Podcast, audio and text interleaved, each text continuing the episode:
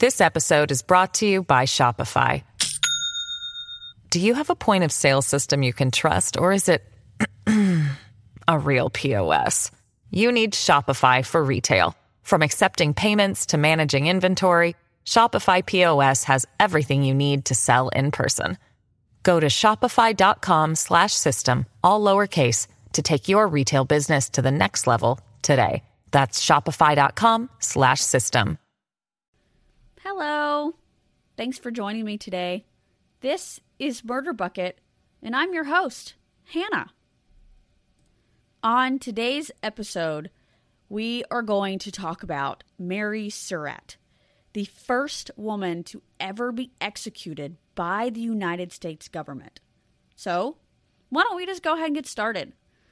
Mary Elizabeth Surratt was born sometime between 1820 and 1823 to Archibald and Elizabeth Ann. She was born on a tobacco plantation that her parents owned near Waterloo, Maryland, which is now known as Clinton. She has two brothers, John, who was born in 1822, and James, who was born in 1825. Mary was around two or five years old when James was born. Unfortunately, that was also the year that her father died from a fall. Her mother was able to inherit the entire property of the tobacco plantation. Ten years later, in 1835, Mary was enrolled in a private Catholic girl boarding school in Alexandria, Virginia, called the Academy for Young Ladies even though her father was non denominational Protestant and her mother was Episcopalian, they sent her to this school. Within two years of attending the school, Mary decided to convert to Roman Catholicism and adopted the baptismal name of Maria Eugenia. She attended that school for roughly four years. When Mary was roughly 16 or 19 years old, she met John Harrison. He was 26. John, who was an orphan, was adopted by Richard and Sarah Neal of Washington, D.C., who were a very wealthy couple that owned a farm. The Neals divided their farm among their children, and John was able to inherit a portion of it. Now, historian Kate Clifford Larson has described his background as very questionable, and it is believed that he fathered at least one child out of wedlock. Mary and John married in August of 1840, about a year after they met. Now, it is said that John converted to Roman Catholicism before the marriage, but that's not 100% confirmed. Neither is the fact that they possibly wed in a Catholic church in Washington, D.C. John purchased a mill in Oxon Hill, Maryland, and the couple moved from John's home in Washington, D.C. And over the next few years after their marriage, Mary gave birth to three children Isaac, born in June of 1841, Elizabeth, born in January of 1843, and John Jr., born in April of 1844. In 1843, right before John Jr.'s birth, John purchased 236 acres of land from his adopted father that straddles the border of DC and Maryland. Today, it is located between Wheeler Road and Owens Road. The parcel is called Foxhall. Now, I did try to find the exact location on maps, but was unable to locate it due to the records online only going back to the 1950s. John's adopted father, Richard, died in September of 1843, and a month later, John purchased 119 acres of land adjoining Foxhall. John now owns 355 acres total. So, my question is can somebody with a ton of land just adopt me and maybe deed it over to me? Because I would love to live on 355 acres.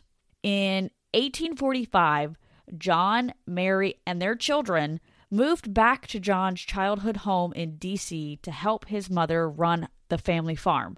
And shortly after they moved back, she ended up falling ill and died in August of the same year. Now, before her death, she deeded the remainder of the farm to John. So, John owns the 355 acres that he bought in Foxhall and now owns the Neal farm. Mary Mary became very involved in raising funds to build St. Ignatius Church in Oxon Hill, but unfortunately, John didn't approve of her religious activities. Uh, his behavior deteriorated over the next few years of their marriage, and he began to drink very heavily, and his temper became volatile and very violent. In 1851, it is said that an escaped family slave of the Neal family was a suspect in the burning of their farmhouse that ended up burning to the ground. Mary had to move out of the house with her children and moved in with her cousin near the farm due to John's heavy drinking and his abuse. And while she was away, John purchased 200 more acres of farmland near what is now known as Clinton, and by 1853 he had constructed a tavern and an inn.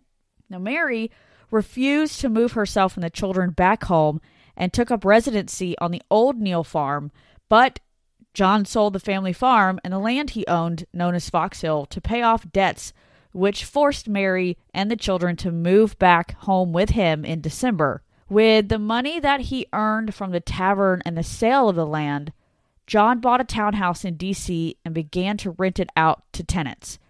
He then built a hotel as an addition to his tavern and named it Surratt's Hotel. And the area around the tavern was officially named Surrattsville, which is also now known as Clinton. He then expanded his businesses by acquiring and building a carriage house, corn crib, a general store, a forge, a granary, grist mill, stable, tobacco curing house, and wheelwright shop. The family had enough money to send all three of the Surratt children to a nearby Roman Catholic boarding school. Isaac and John Jr. attended school at St. Thomas Manor, while Anna attended Mary's alma mater of the Academy for Young Ladies. While the family's debt continued to mount, John's drinking unfortunately got worse. He had to sell off 120 more acres to pay off those debts, and by 1857, the Surratts sold all but half of the land that they owned, and many of the family's slaves were also sold to pay off his debts. In about 1860, the school that Isaac and John attended, St. Thomas Manor, closed, forcing Isaac to find work in Baltimore. The family sold off another 100 acres of land to help Anna stay at the Academy for Young Ladies and allowed John Jr. to enroll at St. Charles College in an article I found, it says that the couple had to put property up as collateral to obtain a $1,000 loan so that the children could go to school. Everyone knows that the American Civil War began on April 12th of 1861, and while the border state of Maryland remained part of the United States, the Surratts were Confederate sympathizers. A Confederate sympathizer is someone who is a part of a conspiracy, pretty much an accomplice. The tavern that they owned regularly hosted fellow sympathizers, and it was often used as a safe house for Confederate spies. It is known that Confederate scout and spy Thomas Nelson Conrad was a frequent visitor of the boarding house before and during the Civil War. Uh, three days after Abraham Lincoln's inauguration as the 16th president, Isaac left Maryland, traveled to Texas, and enlisted in the Confederate States Army. John Jr. then quit his studies at St. Charles College in July of 1861 and became a courier for the Confederate Secret Service, which meant that he moved messages, cash, and contraband back and forth across the enemy lines. So this has pretty much turned into a family affair. Everyone has become a Confederate sympathizer. A detective with the Union Intelligence Service, Lafayette Baker, along with 300 Union soldiers, would camp in Surrattsville and investigate the Surratts and others for Confederate activities. He did uncover evidence of large Confederate courier network operating in the area, made a few arrests, but the courier network remained intact. On August 25th or 26th of 1862, the date does differ between articles, John Surratt collapsed and died suddenly, and his cause of death was found to be a stroke. But to no surprise, the Surratt family affair was in serious financial difficulty. So John Jr. and Anna both left school to help their mother run the family's remaining farmland and businesses. In September of the same year, John Jr. was appointed the postmaster of Surrattsville Post Office. Remember the detective uh, Lafayette Baker? Well, he came through town again and dismissed several postmasters for disloyalty, but surprisingly, John Jr. was not one of them.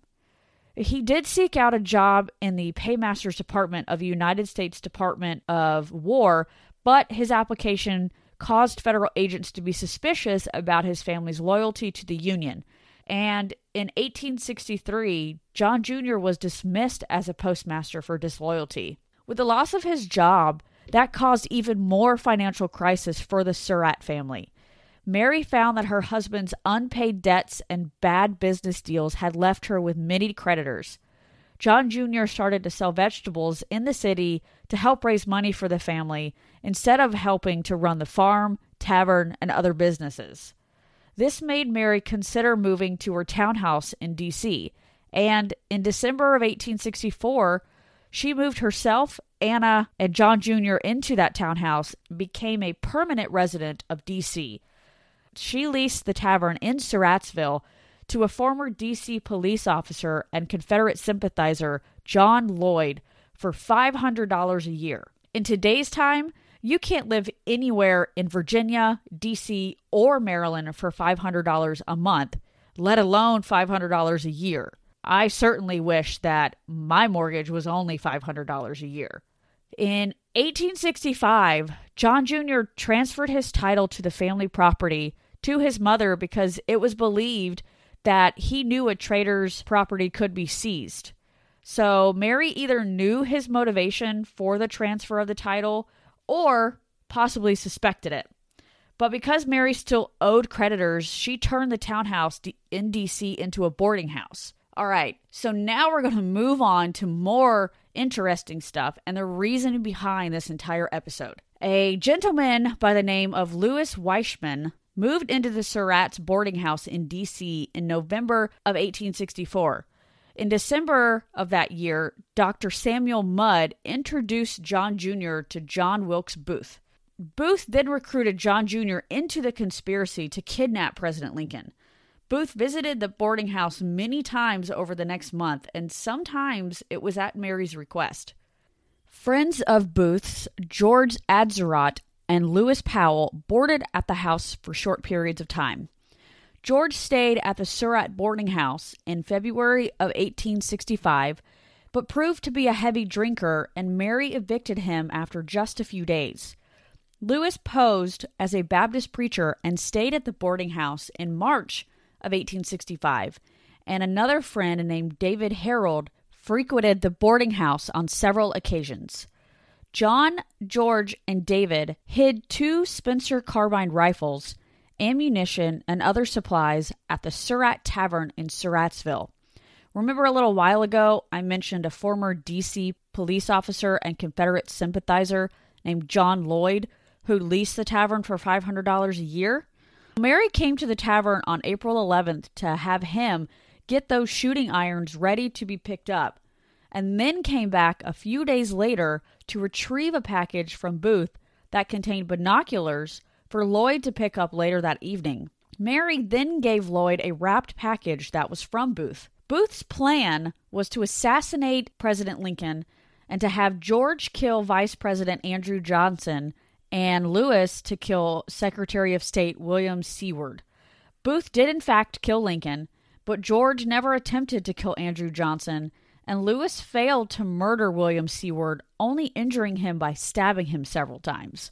Around 2 a.m. on April 15th of 1865, the DC police visited the Surratt boarding house looking for John Wilkes Booth and John Jr. No one seems to know why the police came to the boarding house looking for them. Most historians believe that Weishman's friends who worked in the Department of War might have alerted federal authorities about the Confederate activity that was going on at the boarding house. Doesn't seem to explain why DC police came instead of federal agents. The police did know that John Jr. was a friend of Booth's and his name was tossed around with being associated with the attack on the Secretary of State.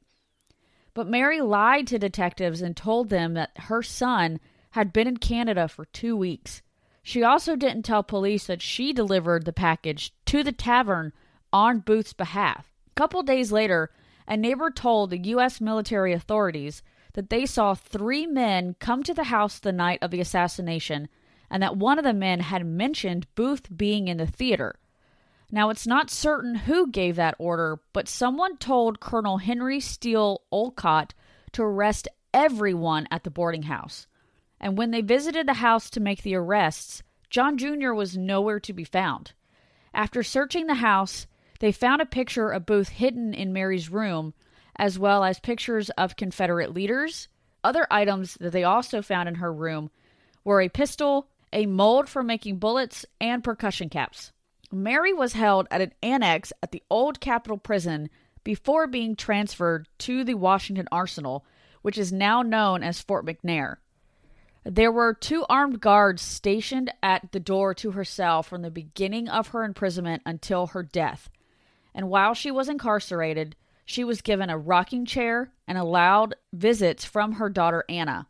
We did learn that John Jr. was in Elmira, New York at the time of the assassination, and after learning of Lincoln's death, he did flee to Montreal, Canada. Now we're going to move on to the trial. So the trial began on May 9th of 1865. Government officials decided that having the trial in a military court rather than a civilian one would be more beneficial to them because it would enable the court to get to the bottom of what was then perceived by the public as a vast conspiracy. All the alleged conspirators were tried simultaneously. A room on the third floor of the arsenal was made into a courtroom, and the prisoners were brought into the room through its side door so they wouldn't be harassed by the spectators. During the trial, Mary was given special treatment. She was sat apart from the other prisoners and some sources state that two armed guards sat on either side of her like they did at her jail cell, but it's not exactly clear if that happened or not. And while the other prisoners wore shackles, she didn't. She was also allowed to wear a bonnet, have a fan, and wear a veil to hide her face. Mary was charged with abetting, aiding, concealing, counseling, and harboring her co defendants. No attorney was willing to take the job of being any of the prisoners' legal counsel, including Mary's, for fear that they would be accused of disloyalty to the Union. Uh, one attorney made an exception, and Reverdy Johnson became Mary's legal counsel. Johnson's influence was damaged slightly when a member of the military commission that was trying the conspirators challenged Johnson's right to defend Mary as he had objected to requiring loyalty oaths from voters in the 1864 presidential election. He decided not to attend most of the court sessions. Most of Mary's legal defense was presented by two other lawyers, Frederick Aiken and John Clampitt. Lewis Powell's arrival at Mary's boarding house three days after the president's murder was the critical evidence that the prosecution needed to tie Mary to this conspiracy. John Lloyd and Louis Weishman were called to testify against her. Lloyd talked about the hiding of the carbines and other supplies back in March and the conversations that he had with her about getting the shooting irons ready. Weishman testified that he had been residing at the boarding house since November of 1864 and overheard many conversations between Booth, Lewis, and George. Weichman then stated that he drove Mary to the tavern on several occasions and witnessed her and Lloyd spending time in private conversation. And he states that he also saw Booth give her the package that contained binoculars and attested that she turned the package over to Lloyd. Weishman also testified at length about the Surratt family ties to the Confederate spy and carrier rings operating in the area and their relationships with George and Lewis. He also testified about the December 23rd meeting with Booth and John and their subsequent meeting with Booth at Booth's room at the National Hotel. Finally, he told the military tribunal about the general excitement in the boarding house in March of 1865 after the failed attempt to kidnap Lincoln. Other prosecution witnesses reinforced Weishman's testimony. A lodger by the name of Honora Fitzpatrick confirmed visits by George, Booth, and Lewis to the boarding house. Government agents testified about their arrest of Mary and Lewis's arrival and Mary's denial that she didn't even know Lewis. The fact that Lewis sought refuge in the boarding house after Lincoln's murder left a bad impression of her.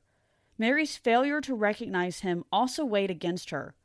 Lloyd's testimony was the most important for the prosecution's case, for it indicated that Mary had played an active role in the conspiracy. The prosecution rested its case on May 22nd. The defense strategy was to impeach the testimony of key witnesses, Lloyd and Weishman. The defense tried to state that she was loyal to the Union and that her trips to Surrattsville were of innocent nature. 31 witnesses testified for the defense. George Calvert testified that he pressed Mary to pay off a debt and that he requested Mary to appear at the tavern on April 11th to pay what was owed. Several witnesses said that Lloyd's testimony shouldn't be believed because of his alcoholism and that he was too intoxicated on the day of Lincoln's assassination to remember anything clearly. Anna Surratt testified that it was Weishman who brought George into the boarding house and the picture of Booth was hers. Anna explained that the reason her mother failed to recognize Lewis was because she had failing eyesight. Numerous witnesses were called to the end of the defense case to testify to Mary's loyalty to the Union, her deep Christian faith, and her kindness. The trial ended on June 28th of 1865. Mary was ill the last 4 days of the trial and she was permitted to stay in her cell. Both legal teams appeared to have flaws in their cases, except for Reverdy Johnson. Neither team employed highly skilled attorneys. The government's case was inhered by its failure to call as a witness the man who shared Lloyd's carriage when he talked with Mary and could have verified Lloyd's version of the shooting iron story. What is most important here, according to historian Roy Chamlee Jr., is that the government had botched the attempt to apprehend John Jr. The defense's case also had problems. The defense never followed up on the inconsistencies in Weishman's timeline of Mary's last visit to the tavern which could have undermined Weishman's entire credibility. Mary's guilt was a second to last to be considered as her case had problems of evidence and witness reliability. The sentence was handed down on June 30th. The military tribunal found her guilty on all but two of the charges. Mary was sentenced to death by hanging, and the sentence was announced publicly on July 5th. When Lewis learned of his sentence, he declared that Mary was completely innocent of all the charges. But George, on the other hand, bitterly condemned Mary, implicating her even further in the conspiracy. Lewis was the only statement by any conspirator exonerating Mary. Anna pleaded repeatedly for her mother's life with Judge Advocate General Joseph Holt, but he refused to consider clemency. She also attempted to see President Johnson on several occasions to beg for mercy, but was not granted permission to see him. Five of the nine judges signed a letter asking President Johnson to give Mary clemency and commute her sentence to life in prison because of her age and sex. But Holt did not deliver the recommendation to Johnson until July 5th, two days before Mary and the others were to hang. Johnson signed the order for execution, but did not sign the order for clemency. Johnson later said he never saw the clemency request. Holt said he showed it directly to Johnson, who refused to sign it.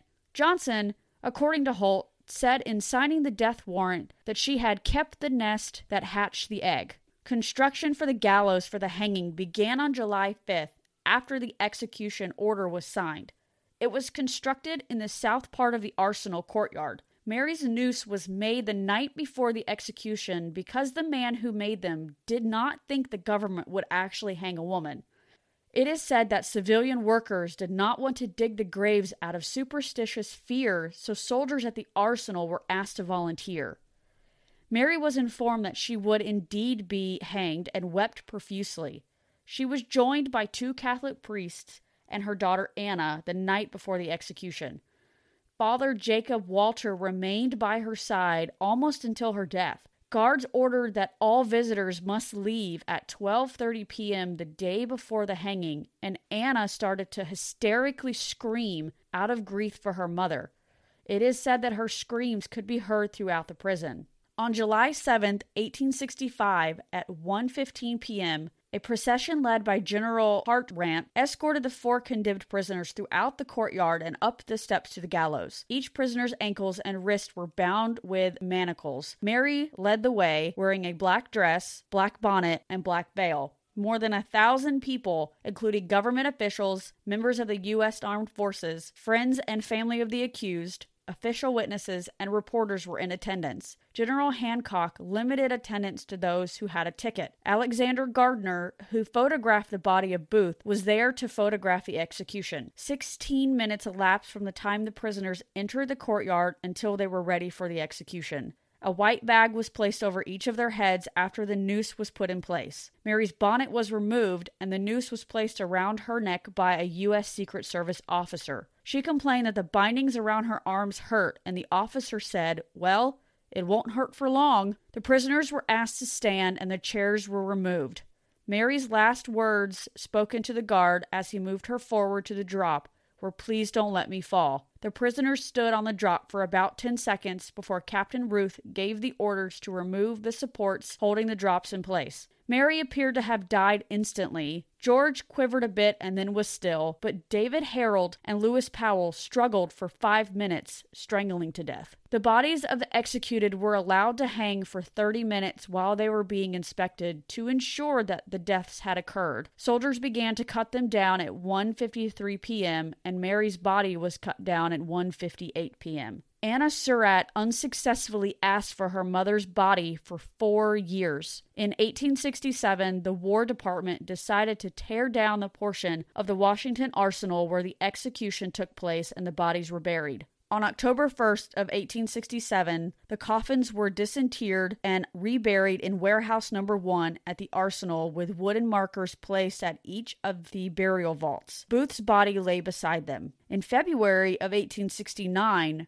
Booth's brother Edwin asked President Johnson for his body, and he agreed. And on February 8th of 1869, Mary's body was also turned over to her family. She was reburied in Mount Olivet Cemetery in Washington, D.C. Lloyd's body is buried 100 yards from her grave. And that is the story of the first woman to be executed by the United States government. And I got all of my information from Wikipedia, history.com, and womenshistory.org.